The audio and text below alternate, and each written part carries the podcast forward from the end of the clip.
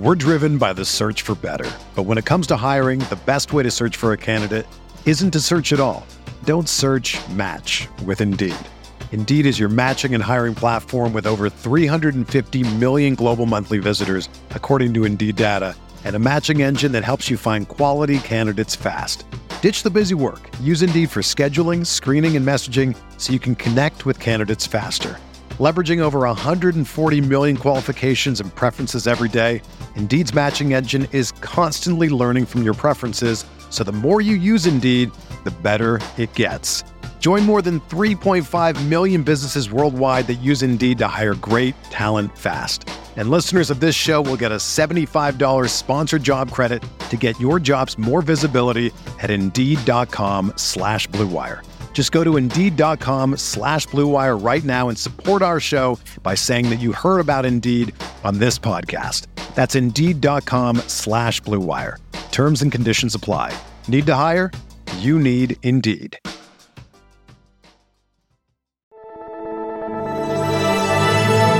Blue Wire.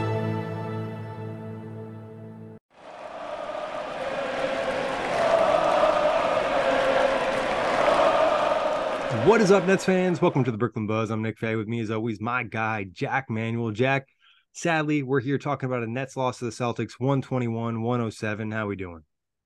Probably spend too much time on that, Nick, but Dariq Whitehead made his Long Island debut. Maybe we could spend 20, 25 minutes on that. Yeah, uh, Jalen Wilson, I think, is popping up, popped off down there as well. But you know, this game wasn't great. We're going to talk about it a little bit, but we do have some bigger topics to discuss, given how the net season has kind of progressed through you know the first couple games of the year. But as always, you can find the buzz on all streaming platforms. Jac, where do you want to start with this?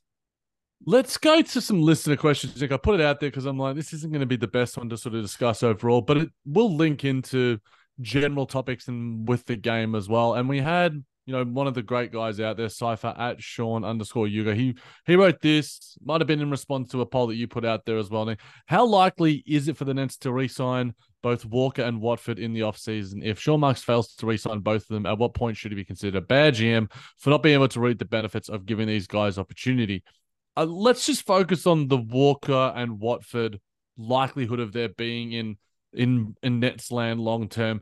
You're a bit smarter. I mean, I've seen people talking about you know the the notion of bird rights, um, and and the no, the notion of like possibly throwing one or both of them, you know, a mid level, and and and then and how that would change the ability to retain one of the, of those sort of guys. Can you talk me through the likelihood of, of either of those things happening, Nick? Yeah, so the Nets won't have their bird rights, so they could only give them a, a percentage raise off of the veteran minimum contract. And obviously, you know, at this point in time, Lonnie Walker will get substantially more than that. Trendon Watford will probably get a bigger deal than the veteran minimum, but I still think he has probably more to prove over the course of the year. So you pretty much nailed it, Jac. They will have the mid-level exception, but they only have one mid-level exception. Now you could split that into multiple pieces, but again, if Lonnie Walker continues to play at the level that he's playing at, he'll probably get the full mid-level exception because I think people around the league will view him as kind of a six man of the year type of six man, you know, a scoring burst off the bench or whatever it is. And I think it's important to note is like the Nets won't have salary cap yet. You know, it's not like they have open cap space, so they can only use these exceptions to sign players. You know, I think they may have the biannual exception depending on how, you know, the cap breaks up uh, at the end of the year but that could potentially be something to sign Trendon Watford with. I'm not super confident that he's going to get a crazy big market unless, you know, he performs really well. I think, you know, as as great as he's played, including a game like today, you see, you know, the skill and the flash, but you also see some of, you know, the shortcomings and some of the bad decisions. So I think you know, his thing, he's a little bit more up in the air. But if the Nets want to retain Lonnie Walker, it's probably going to be that mid level exception. And they could even sign him for the mid level exception for one more year. And then he could opt out and then he could get a bigger contract the next offseason from the Nets. You know, that's something they kind of do under the table occasionally. There's like a wink, wink, you know, we'll take care of you next year type of thing. Yeah, so that would mean that they would get his 2025 bird rights if he were to sign for the mid level in the 24 off season. Is that uh, true? I'm not sure. I'm not. I think they would just still only have his early bird rights because I think you have right. to be with the team a little bit longer. I would have to double okay. check that, but they could give him a raise off of the mid level exception, which would be pretty substantial given where it's at now in comparison to what the veteran minimum is. I think what this illustrates is how deep the talent is in the NBA right now. Like yeah. Dennis Jr. was even okay tonight and is certainly worth a vet minimum and maybe beyond that. You know, he has his he's sort of like Day'Ron Sharpe guard. this Nets team. No, and look, he had some like outlandishly good defensive players, and then some. You know, he let Payton Pritchard, you know, offensive board off his own free throw miss, and it was just like, yeah, that's my bad. It's like you just gave up a three point play, my guy. Like, and and he's like picking the pocket of Jaylen Brown, you know, a, a, play or two before. So, but I want to go back to the the Walker and Watford stuff, Nick. You put out a poll. A lot of people on the Lonnie Walker bandwagon in terms of who they would rather retain like uh, when I first saw this, uh, part of me was like, man, man, maybe I'm too high on Watford, but I expected there to be more love for him because when you look at the Nets, the current makeup of the Nets, Lonnie Walker and Cam Thomas, you know, both having both of those guys on this team is incredible because it allows you to have high level shot making, deep offensive bags, no matter who's on the floor. Cam Thomas obviously injured. We'll get to that probably in a little bit too, but it's just I think Trendon Watford in your poll at least is getting someone underrated because I think he provides so much. And yes, you alluded to maybe some of his misgivings and some of the deficiencies in his game, but I think if you have a team and you have Trendon Watford as your sixth to eighth guy off the bench and a guy that can regularly contribute in in a, in a multitude of ways, whether it's defensively or offensively, I wouldn't hate that. And if you're talking about you know the price that could be given, you know the Nets could like retain that guy on the cheap you know, biannual, whatever it might be. I think that Trendon Watford deserves a bit more love, at least in your poll. And maybe you know there are people in your replies that are going off about it as well. But I like Watford. I like him a lot, and I love Lonnie. Like these two guys were the two best players for the Nets tonight. Yeah, I think the the you know, answer is kind of based off of who's kind of further along. And I think Lonnie Walker, you can see, has had some NBA development. And he's only a year older, Nick. He, Lonnie yeah. Walker's only 24. Lonnie and Trendon Watford, happy birthday for the other day. Another November baby, like your little fella Nico and myself. The, those those guys in November, there's something about them, Nick. There's just something about them. But in saying that, you know, and how Lonnie many Walker's more seasons Jac too. has Lonnie Walker played than Trendon Watford? Like a couple, you know, and that, yeah. and that matters, I think, in terms of development and understanding of like where they're at and how successful they can be. I, I will say in the replies there was a lot more Trendon Watford. You know, people saying similar things to you is you know, oh, the net should you know retain Watford just because of you know the position and the versatility he can kind of provide. It's it's definitely an interesting discussion and one we'll continue to have over the next seventy games. But I think Lonnie is just a better player, and at times it's just you you have to be simple and just pick the better player. No, that's it at the end of the day. And Lonnie Walker showcased again tonight. The depth of his offensive bag and offensive arsenal is just right up there, Nick. And the stat that Yes Network put out there, I took a photo of it. Like, and I'm not normally one to like take a photo of the TV or whatever while I'm watching, but I was like, that's crazy. I got to remember that so I can bring it to the buzz. And I did put it on my timeline too. He is leading the league in points per game in fewer than 25 minutes. He's only averaging before tonight's game 22.6 minutes. He scored 16.3 points in that time. Now, as a comparison yeah. point, Immanuel Quickley 15 points in 24 minutes, you know, an extra nearly two minutes. Cole Anthony, under 15 points, just under 14.8 in nearly 25 minutes, 24.7. Malik Monk, 23 minutes, so he's probably the closest, but he's averaging a point and a half less than Lonnie Walker. And then Naz Reid as well, 23 and a half minutes, 14.7. Lonnie Walker has been insane, Nick. And if he's not leading the six man of the year right now, then I don't know who is. Yeah, I mean, he's right up there. He's been awesome. And I think he's a guy that we were excited about from the summertime. And we talked about in the season preview as being that surprise player. And he's really taken a jump. And I thought last year with the Lakers, you know, he showcased some good things. And then they made the trade at the deadline. And all of a sudden he kind of got pushed to the bench, didn't get that same type of rotation minutes, had those big moments in the postseason for them. You can kind of see it. And I think also it helps his personality is very likable. And he just plays with a level of energy and good vibes. You know, he's just a guy that you like rooting for as well. So happy to see you know him work out and i think even you know, maybe he won't maintain the efficiency, but I think a lot of the stuff he can continue to excel at throughout the rest of the year. The three point shooting, we kind of talked about in the offseason as being a, a, pivot point for him, for being kind of the difference of him being a really good NBA role player to just being a role player that's scraping for minutes. And, you know, if he can combine his ability to get downhill and elevate at the rim with his three point shooting, he just becomes that much better. And also, he has an okay mid range game, too. Yeah, he's literally very close to being the Nets' second best third three level scorer. Like him and I Cam Thomas. would say I that he is. I would I would say like look, Mikal Bridges has had his struggles, and we can maybe have a discussion about that because we did get a question. Well, I will regards say it. Lonnie is better at the rim. He's he's like insane at the rim. Like Yeah. he's le- there was one play, and again the Nets were down by a bit, 92 111 for those that are playing along at home. Go to the tape where he does like a behind the back sort of handle, and he sort of loses it a little bit, loses a little bit of control, and then weaves through the Celtics defenders and has like a, just a crazy at room finish after, despite nearly losing the handle uh, through Kornet, I think it was. And like he was bullying Kornet, like he was like barbecue chicken for him. You know, like an and one floater over him, and you know his three point shooting. Like at the start, I think early in the game, when you know, as soon as he sort of came in, like he just pulls up for three. Like you know, when there's like immediately as he's bringing up the ball, it's sort of like what you'd see from Damian Lillard. Now, I'm not making a direct comparison between those guys, but he's shown and he's you know communicated to the Nets media as well about the fact that like he works hard, like he is a relentless worker, and we heard that in the preseason too, and that's what sort of endeared him to us as well. And, we and you alluded to, and he showed that in that Miami Heat final preseason game how hot he can get from the three point line and how replicable I think that the consistency of his offensive production can be because that three ball looked hot as hell in Miami and it's looked hot as hell since.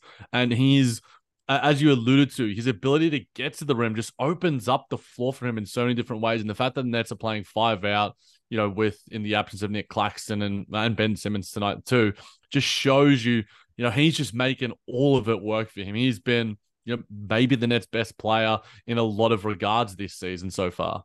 Yeah, I mean tonight he should have had more minutes and more shots. You know, I think it was pretty. Do you think that was an injury thing, Nick? Just because a lot of people were talking Yeah, about Yeah, he that. did. He's And- had knee soreness for uh, seems like a week or something now. So maybe they are trying to keep his minutes down. But if that's you know not the case, I think his ball handling would have been really helpful because I think we saw the issue with the starting lineup was it was essentially Spencer could dribble and no one else could, and that's not taking a shot. It's just a fact. You know, Dorian Finney-Smith, Royce O'Neal, Mikal Bridges, Cam Johnson, they're all they're a secondary ball handlers in some situations, but again, it's a Boston team that has a ton of good defenders that can pressure you, and they pressured, you know, in the half court tonight, you know, almost full court at different times, and that just made the Nets really stagnant offensively, and that's why the second unit had more success at times because you were getting Lonnie Walker and Trendon Watford out there, and even Dennis Smith Jr. Not because he's good offensively, but just because he can handle the basketball and they could do things and move it. Where the starting lineup was just Spencer trying to ISO KP and then passing the ball, and everyone just kind of passing it back to him.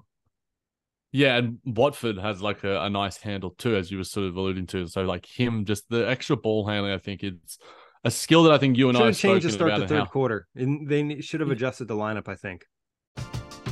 We're driven by the search for better. But when it comes to hiring, the best way to search for a candidate isn't to search at all. Don't search match with Indeed. Indeed is your matching and hiring platform with over 350 million global monthly visitors, according to Indeed data, and a matching engine that helps you find quality candidates fast. Ditch the busy work. Use Indeed for scheduling, screening, and messaging so you can connect with candidates faster. Leveraging over 140 million qualifications and preferences every day, Indeed's matching engine is constantly learning from your preferences, so the more you use Indeed, the better it gets. Join more than 3.5 million businesses worldwide that use Indeed to hire great talent fast. And listeners of this show will get a $75 sponsored job credit to get your jobs more visibility at Indeed.com slash Blue Wire. Just go to Indeed.com slash Blue Wire right now and support our show by saying that you heard about Indeed on this podcast. That's Indeed.com slash Blue Wire. Terms and conditions apply. Need to hire? You need Indeed. When you need mealtime inspiration, it's worth shopping Kroger, where you'll find over 30,000 mouthwatering choices that excite your inner foodie. And no matter what tasty choice you make, you'll enjoy our everyday low prices, plus extra ways to save, like digital coupons worth over $600 each week. You can also save up to $1 off per gallon at the pump with fuel points. More savings and more inspiring flavors make shopping Kroger worth it every time. Kroger, fresh for everyone. Fuel restrictions apply. Another day is here, and you're ready for it. What to wear? Check. Breakfast, lunch, and dinner? Check. Planning for what's next and how to save for it? That's where Bank of America can help. For your financial to-dos, Bank of America has experts ready to help get you closer to your goals. Get started at one of our local financial centers or 24-7 in our mobile banking app. Find a location near you at bankofamerica.com slash talk to us. What would you like the power to do? Mobile banking requires downloading the app and is only available for select devices. Message and data rates may apply. Bank of America and a member FDIC. Yeah, and look, we got this question from Steve W80 at Steve W80. Jac, I just want to touch Twitter on well. one more thing on Cypher's question. Um, I will say about the point of you know the Nets not giving them long term deals. It's also a two way street. You're an NBA player. You want to sign for a one year veteran minimum because if you pop off, now you can get a big payday. So you have to understand the reason that the Nets also sign these guys for veteran minimums is because they provide an opportunity for these guys to kind of cash out the following year. And also, it's you're signing multiple veteran minimum guys and hoping one of them hits. You know, the likelihood of two or four guys hitting or something like that, that's pretty good. Like you'd be really happy if you could do that every single offseason. And the Nets, we saw them not be able to do that when they had KD and Kyrie a couple years. So being able Yeah. to hit on one, and if it's potentially the case of Lonnie Walker being as good as he could be maybe throughout the rest of the season, you have to be really happy with that. And that's a good job from a GM to find a player of his caliber you know, for a veteran minimum deal, and hopefully he's able to retain him. If he doesn't, if he's not able to retain any of the guys, that's when I think you get upset. Yeah, look, one of those two I'd be more than happy with. I'd, obviously, I think Lonnie being the better basketball, I think is you know just you just want to have the guy that's Yeah. just better on your roster. That you want to, as simple as that. You know, Gives high you level of flexibility with talent. roster building too. Yeah, for sure. So look, we'll see how that does pan out. And obviously, you know, when it comes to the ramifications of the offseason, there's Nic Claxton to, to think about too and, and how that pertains and the other moves that could be happening. Does DFS or Royce get moved? So a lot of moving parts for the Brooklyn Nets. But sticking on Watford and, and Lonnie as well, Nick, at Steve W80 said, uh, asked us this should Watford start over O'Neal and should Lonnie start until Thomas is back? Now, I think addressing that second question first, a part of me is leaning towards wanting Lonnie to start because of his offensive creation for himself and ability to open up the floor. And he's good at making like the right passes when the defense collapses on him. In a similar, like Spencer does that very well also, but just having a second guy that can do that, I think would provide a, a, a big benefit. The Watford over O'Neill, I'm not as strong on. Like, I, I think that Watford should maybe get more minutes, but I just think the balance is a bit better defensively with with an O'Neill or whether it's DFS, whoever else it might be. So I I'm not against it, but I I just think that it's about the the right, you know, the sort of we've seen crazy numbers. You know, when Lonnie Walker and and Trendon Watford on the floor together, they've like a plus forty net rating. Like I like having just those guys together. You know, in, in a lot of different instances and staggering the minutes of you know, with Cam Thomas being out and our best player, it, it sort of showed tonight that you know if you had a Cam Thomas tonight, maybe the, the game goes a little bit uh, differently. Not necessarily a win, but probably a little bit closer. But I think, yeah, I, I I would consider starting Lonnie Walker, but you also need to consider that you don't want to burden him to a point where it takes away from his efficiency. You know, he is such a bursty, quick player, high level sort of player. Do you, if you give him 32 minutes plus, is that going to take away from his efficiency and effectiveness? Maybe, I don't know, but he should be playing 28 minutes minimum if he is healthy.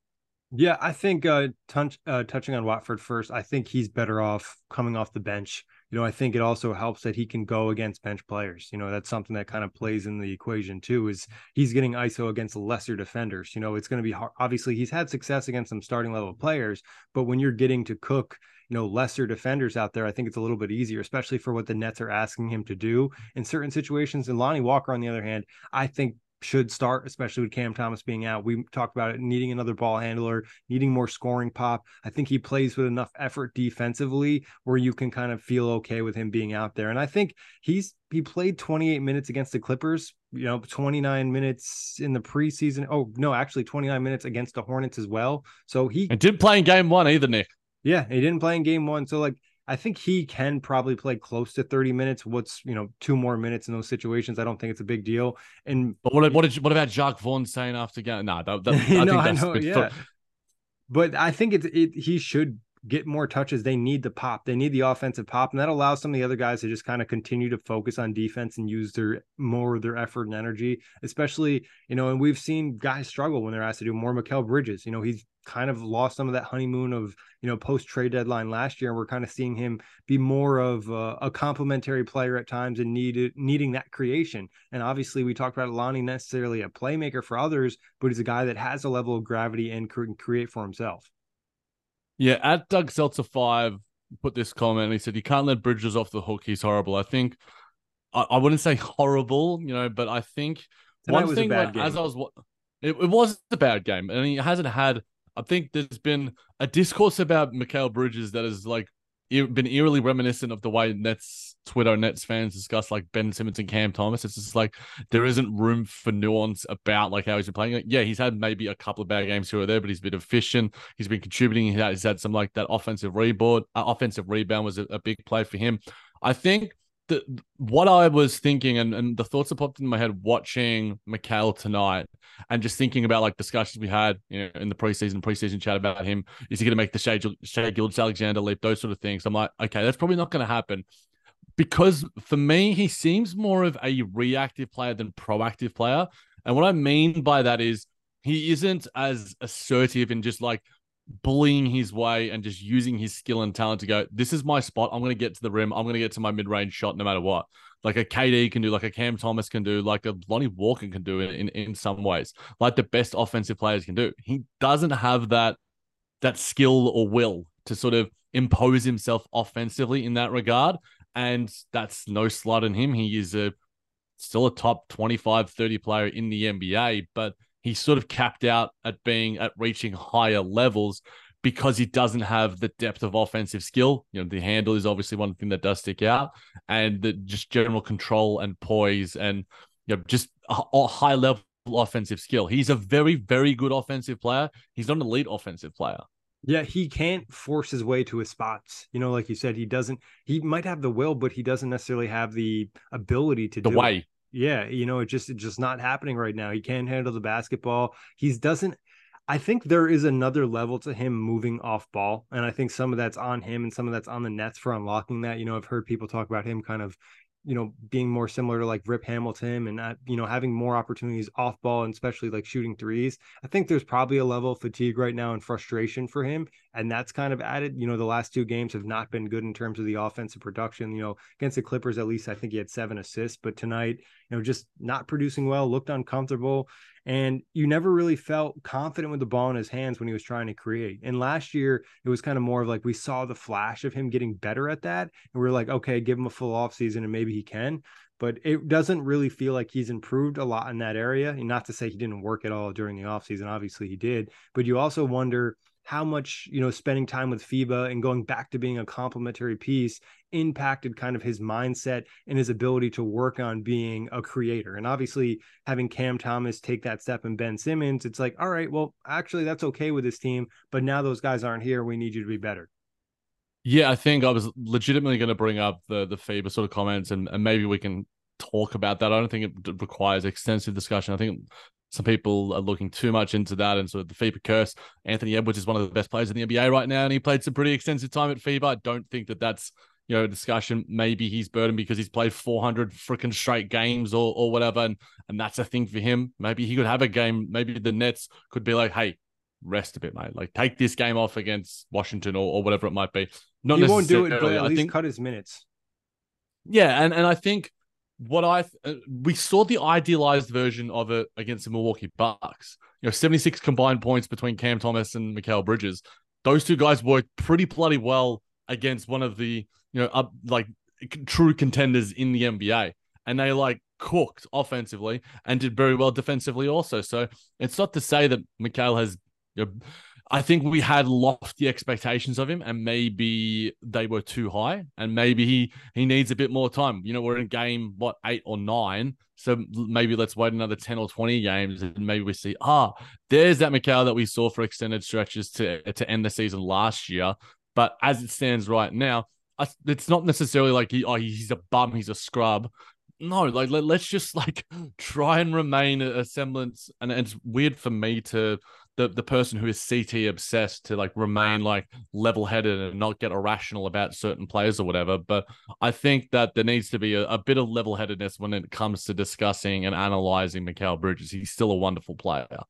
Yeah, I think it's also like you said, Jac. It's a small sample size. It's not like we're talking about you know the entire season and we're you know at the 41 game point and you know Mikal's really struggled. I think there's opportunities for him to kind of bounce back, and I think he ultimately, you know, is probably better in the complementary role as, you know, like a second or third guy. And we talked about in the summer, we talked about in the preview is like, was last year real? Can he take those strides forward? And what really is he? And it was always important for the Nets to figure that out. You know, I think going to the season, it was kind of a lot of like, what pieces do we have? and how can we use those pieces to build a championship team? We knew knew this year was not going to be contending. Maybe next year, maybe the year after that, we can kind of set ourselves in a position to do that. And but we need to know what we have and how we can build around these guys and put them in the best position to succeed. Yeah, and it's also now defense is realizing, oh, this is what he did last year. This is yep. where his spots are. Let's keep him away from that. This is where he's weak, you know, in terms of his handle, in terms of attacking the, the weaknesses in his game. And that's what's happening. And good players find their ways through that. You know, this is the, the adversity is gonna be good for Mikal because it seems to me that it's it's he's had a very you know rosy and optimistic and positive sort of you know outlook from from pundits and, and fans alike. Working through some difficulty is going to do him and the nets the world of good. So look i'm i'm still confident in Mikal being a, a, a very productive player and finding a way back you know against the washington wizards. I wouldn't be surprised if he puts up a 30 piece on on pretty high efficiency and some very high level defense from the likes of jordan poole and kyle kuzma. But you know at the end of the day you know he played he played poorly tonight. He's had you know, maybe a below average, you know, start to the year. The whole FIBA thing, blah blah blah blah blah. Let's just focus on you know, try not to get caught into too many narratives or caught down rabbit holes that you know we probably can't get out of. And again, I understand it's rich coming from a person like me to not talk about narratives and not get caught into certain feedback loops or whatever. But that's just how I feel about it when it comes to Mikal. Yeah, and I also think you know we just want to see it all play out, and you can't really make general assumptions about the entire season. You know, obviously Ben looked really good in the first couple games and then he kind of tapered off a little bit and maybe some of that's injury. We'll see what happens. It kind of plays out with him. You know, before we have a full grade on the entire year, we can't base it off of a couple games or moments, but here we are dealing with multiple injuries to start the season. It's the Nets are cursed, mate. The Nets are absolutely f u c k i n g cursed when it comes to the bloody injuries. You know, the, it doesn't matter if that we have superstars or not. But in terms of that, should we have a discussion about Nic Claxton, Cam Thomas, Ben Simmons, and the injuries pertaining to three of our five best players, three of our starters? Who do you want to dive into first? I guess let's start positive. It seems based off of some of the videos posted by the media, Clax was warming up before the game and he looked pretty spry. You know, Vaughn had mentioned previously too that uh, Clax wanted to get to a level where he felt confident and comfortable playing, you know, back to how he was rather than coming back at 85%. So, you know, potentially we maybe could see him on Sunday. And there was a lot of worry that, you know, Clax could be out for a month. So it'd be really positive he's back in the next week or two. Yeah, the, the, like three of the beat reporters, you know, Brian Lewis, Lucas Kaplan, Erik Slater, all posted different sort of things. You know, Brian Lewis was saying looking spry and shoot around, you know, moving laterally, live defense cutting, you know, Lucas Kaplan was sort of talking about his fake DHOs and Erik Slater posted some video of it. And look, I remember when I've been to Nets games and I just I really like watching Nic Claxton sort of work out and like just his general fluidity for a guy of that's like six eleven, and he's pretty close. Like if it's not that Wizards game, it'll be probably the Magic game. Like I I think that it's it's nigh. Like it was probable for Cam Johnson today, and we saw him come back, and he'll be better for the run. But Nic Claxton's going to be back soon, and the Nets need that because I, I posted earlier in the week about the Nets defense being 25th. I think they might be maybe worse after tonight. Yeah. But you have Nic Claxton in your team. Nic Claxton is the Nets' best defender, and I think is a walking top half level. When you, it's sort of like Rudy Gobert, you got a top ten defense with him by yourself, or Marcus Smart or whatever. You have Nic Claxton in your team. The Nets going to be a top fifteen defense when he is back, and they've been switching a lot. And the second chance points that they gave up tonight were absolutely pitiful. You know, the the rebounding certainly wasn't there, and the switching wasn't really working because they just didn't have you know, enough strength and girth and and like just the rim protection is just completely absent. When you have the bet one of the best rim protectors in the NBA waiting in the wings and a guy that just provides so much tangible energy, talent defensively and offensively. uh, Clack City's coming back, baby, and he can't go back sooner. Uh, hopefully, he's back sooner rather than later. Yeah, and also it's great that he'll be back and Ben won't be there most likely. You know, Ben will probably come back a few games later, and now that kind of allows him to kind of get his best foot forward and gain some rhythm before he kind of gets back in some of that cluttered non-space, you know, playing.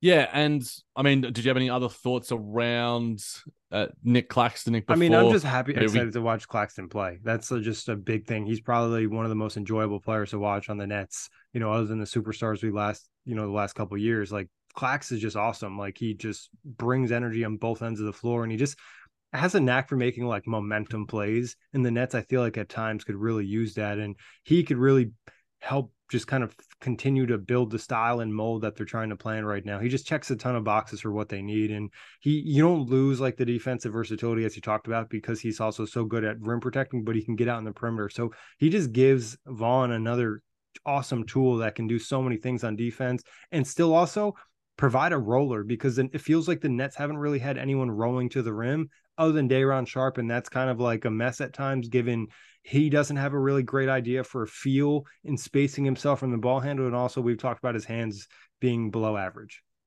And he's not the athlete that Nic Claxton is by yeah. any stretch of and imagination. he needs Nick... to almost get into a post move to score in the paint.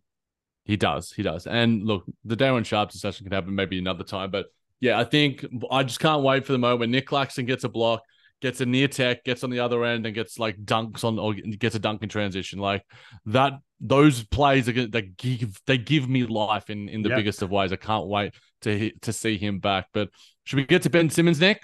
Yeah, let's do it. You know, I wasn't hoping to have a discussion like this so early in the season. Yeah, the BS report is back, brought to you by poor injury management from the Nets slash Ben Simmons himself. Now, this one was doing the rounds a little bit. You shared it to me, or else I wouldn't have known about it, and I certainly was scratching my head in regards to this Jacque Vaughn comment when it came to Ben Simmons missing uh, his second game with hip soreness. He said this, my fellow Jacques, we're just not in the place where all parties around feel comfortable with him playing at the levels that he's been playing at will continue to be a day to day with his thing. Uh, what does that mean, Nick? Yeah, I mean, it kind of sounds like that there's some disagreement on his health. You know, I don't know if that's coming from his agency, his team saying, like, you know, Ben doesn't want to go out there unless he's 100% confident in his body. So maybe there's, you know, somewhat of a level of fear from Ben that he doesn't want to go out there and re-injure himself or make it worse given the his... way he injured himself Nick as well is something that is like completely Look, I, I, think we've both been relatively kind when it comes to Ben Simmons and the coverage that we've given him on this podcast, but the way that he injured himself was being passive. like he was like taking one of those dinky little floater things rather than driving with force to the rim and having that level of just pushing through the, the the, the discomfort for that little second. It's like you you know we've played everyone's played a semblance of amateur sport, and if you're going out there thinking about if you're going to get injured, you're going to get injured in, in one way or another. And he got injured in the stupidest way possible. And his body isn't, you know, his body's just like, hey, if you had driven that, maybe I wouldn't like, I wouldn't have uh, uh, messed you up, you know, in terms of the hip joint or whatever's going on there. That's the frustrating thing because he's shown so many other positive things in terms of, you know, his passing and his defense and all those different things. The fact now is just like, I don't know how to like analyze this guy. Like we keep having that question and the question marks, the question marks, the question marks. What are we going to analyze? Like, what is it going to be? We've got a six game sample size of Ben Simmons that looks fine in terms of what he is, but as an offensive player, it looks pretty putrid but in terms of individual offensive player, not well, a team I think also it's like he looks so much different against specific teams and matchups. You know, if you look at the player he was against the Hornets versus the player he was against the Bucks, it's night and day. You know, the confidence is just completely different, and also that ability to get downhill and the want to get back downhill and the want to attack players is just not the same. It's like he's confident against lesser NBA players rather than being confident against everybody, and we know how important confidence is in the NBA in terms of being a quote unquote star player. And if that is an issue, it can definitely hinder you from getting to your maximum ability. And it feels like that's kind of just the case with Ben Simmons right now. And obviously, again, another guy that has the entire year to to play at a higher level and prove us wrong. But he looks more athletic and he's definitely having more of a positive impact on the team, but he's still not getting anywhere close to what we saw in Philadelphia. Yeah, he's a conditional NBA player in terms of like he can affect different conditions of the game in the right circumstances Yep. when he wants to or when the conditions are right. Like the the Suns on When the, he has the- a it's full- situational advantage. Yeah, and that's not what the best players do. The best players contribute no matter what the opponent is, and that's a discussion for another day. But you know, we had a question in regards to Ben Simmons that I don't really want to discuss. But at Mike underscore NYY said, if Ben Simmons had Trendon Watford's mentality on offense, how many points would he average? 25 like like we're gonna uh, but yeah but we've, we don't have a heap of time to discuss more ben simmons stuff nick do you have any final thoughts before we get to to killer cam which is uh you know at, least somewhat of a positive update around him No, we just see how it plays out with Ben. You know, obviously there was some hype and positivity to start the year. Hopefully he can bounce back and excel to another level. And obviously that plays a pretty big factor in the team because they do need his skill set, but they need him to be better in other areas that he's not right now. They need the ball handling, they need the burst, they need the paint penetration, but they also need that final layer of attacking the rim and rolling to the rim that he's just not doing. And again, he he can shoot layups or he can get to the free throw line. One of those two things. Like the Nets need that to add the full element to their offense. That's been really good to start the year, but it just goes to show you if they had a complete Ben, it would be even better. Yeah, like Ben Simmons doing certain things is great for my meme game because I got so many like Drake and SpongeBob memes whenever Ben Simmons does the right thing. So hopefully he can do those things where he drives the basket, etc., etc. But uh, two things we're going to end with Nick. You know, a question from Randy P, uh, but obviously a Cam Thomas update. Uh, and this was Jacque Vaughn. He said his spirits are pretty good. He's a hooper and he wants to be here playing. God, I love Cam Thomas. Um, CT obsessed. That's uh, that's me. We actually left him in Brooklyn so that the swelling could go down. He'll get treatment, and we'll reassess him in two weeks. Uh, it seems to me that this isn't a, too deep of a, a an ankle sprain, which is positive. You know, unlike you know Nic Claxton's one. But yeah, uh, you can just tell that Cam Thomas would hoop out there with one leg if he could. Yeah, and I think it's important to make sure that he's healthy because the way he elevates on jumpers is so huge, and also we know his footwork and he, some of his euro step stuff and the way he kind of moves very shifty now with the ball handling, getting downhill. You want him to be back 100% because he's such a huge factor to your team. You know, he's been the best net this season and probably predicts to be the best net over the course of the rest of the season if he's healthy, just given what he can do. And he just provides so much and can do so many different things. And I think in that Clippers game, we're going to get a taste of a different game from Cam, not one that we've never seen, but just different for this season. That I think he was probably going to ISO cook a little bit more, get into the mid range. There was definitely going to be opportunities for him to really excel in that game. And it stinks to see him go down with just a bad luck injury. You know, I just can't, it just stinks when guys step on other dudes' feet and just weird situations like that. And the way I'm just happy it's only an ankle sprain because I was a little worried it might have been a foot fracture, just how it was such a weird plant. But you know, he's a young guy. Maybe he'll bounce back quicker. Yeah, I've already put a hex on PJ Tucker. Don't worry about that. He will pay for his crimes. He will pay, uh, pay, pay dearly. But yeah, we could talk about Cam Thomas for days and days. I've already done that apparently. Uh, but Randy P. Nick to finish off the episode, a little Spencer Dinwiddie chat. Is Dinwiddie primed for a trade with a recently signed player from the offseason? He seems disinterested and not himself to start. Now, I thought he had a pretty good game, especially the first half. I thought he looked pretty positive. There's a lot of people who go to Barclays Center and have been talking about Spencer Dinwiddie, and he's a you know the the armchair psychologist, if you will. And look, some of that has value, but what do you, I guess, uh, give me some some Spencer Dinwiddie thoughts uh, around him? Yeah, I mean, there's also a possibility something's going on in his personal life. He is a human, so he could just not be dealing with something. I will say he's been strangely passive when it comes to driving the basketball. Not to say that he's the craziest driver and averages like 20 or something a game, but last year we saw him drive way more. You know, we got into a couple of situations tonight, but definitely hasn't been looking for initiating contact as much this year. So maybe there is something to it, potentially being on the way out in a deal or whatever it might be. But, or maybe it's just kind of him understanding his role with this team and knowing that he's going to be a free agent and wants to go out there healthy. There's a lot of different elements that can play into it. Or also, it's him just kind of getting a feel and feeling like he needs to be passive because he's not one of the key cogs on the team. Because he had an interesting comment. I think it was uh, Lucas Kaplan posted it about how most teams have, you know, like a one, two, and a two and a half. And then they also will like you know use other guys but they're not necessarily a key part and this nets team is a little different that they have multiple parts but it just shows you that he's been thinking a lot about roles and usage and different things like that Yeah, it's weird. Like Spencer Dinwiddie in the past is a guy that like talks a lot and Yep. on the court argues a lot with the refs. He's been and quiet. sometimes, and he's been quiet, and that's not like him. And sometimes, like it's sort of like the middle ground. Like last season, we always said, you know, oh, he needs to just shut up a little bit and focus on his game. But that level of Spencer, like he's still a very positive contributor, a very, very smart NBA player as well. Like he's just, uh, I, I think that whether he's on the Nets, whether he's not on the Nets, whether he gets traded, whether he doesn't, he's going to be a regular contributor to NBA basketball for a very, very long time. Hopefully, it is on the Nets and he can be a, a regular contributor going forward. But yeah, we'll wait and see how it does pan out. He hasn't had the best start to the year, but he hasn't had the worst start either. Maybe there's stuff going on. Maybe He's there had isn't. good plus minus, Well, he- which is funny. Not tonight, yeah, he like in games. all the, all the lineups where I do research on like three man lineups, four man lineups, five man lineups. Spencer's in like 98% of them. So he's always a positive impact. He's always a really good teammate, uh, a good leader. So we'll see what pans out with Spencer Dinwiddie the rest of the Nets. Hopefully we can bounce back the Nets team overall, Nick. Uh, going forward, we get that dub against the Washington Wizards. Yeah, and also just one quick note on the Trendon Watford uh, free agency stuff. Uh, Jasper J Rod posted underneath one of my tweets and said that Trendon Watford is a restricted free agent, and I checked that during um, our podcast, and he is a restricted non-bird free agent, which is a little bit different than most situations, but it does obviously give the Nets a better ability about retaining him, and we'll discuss more details on that in a future episode. But Jac, it was fun talking Nets with you. Um, we mentioned the game, you know, the Celtics are just a lot more talented.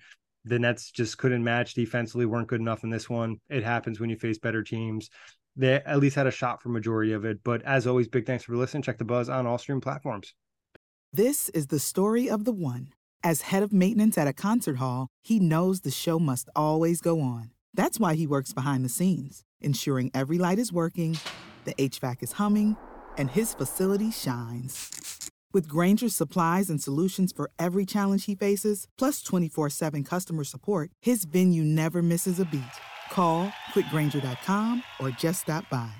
Grainger, for the ones who get it done.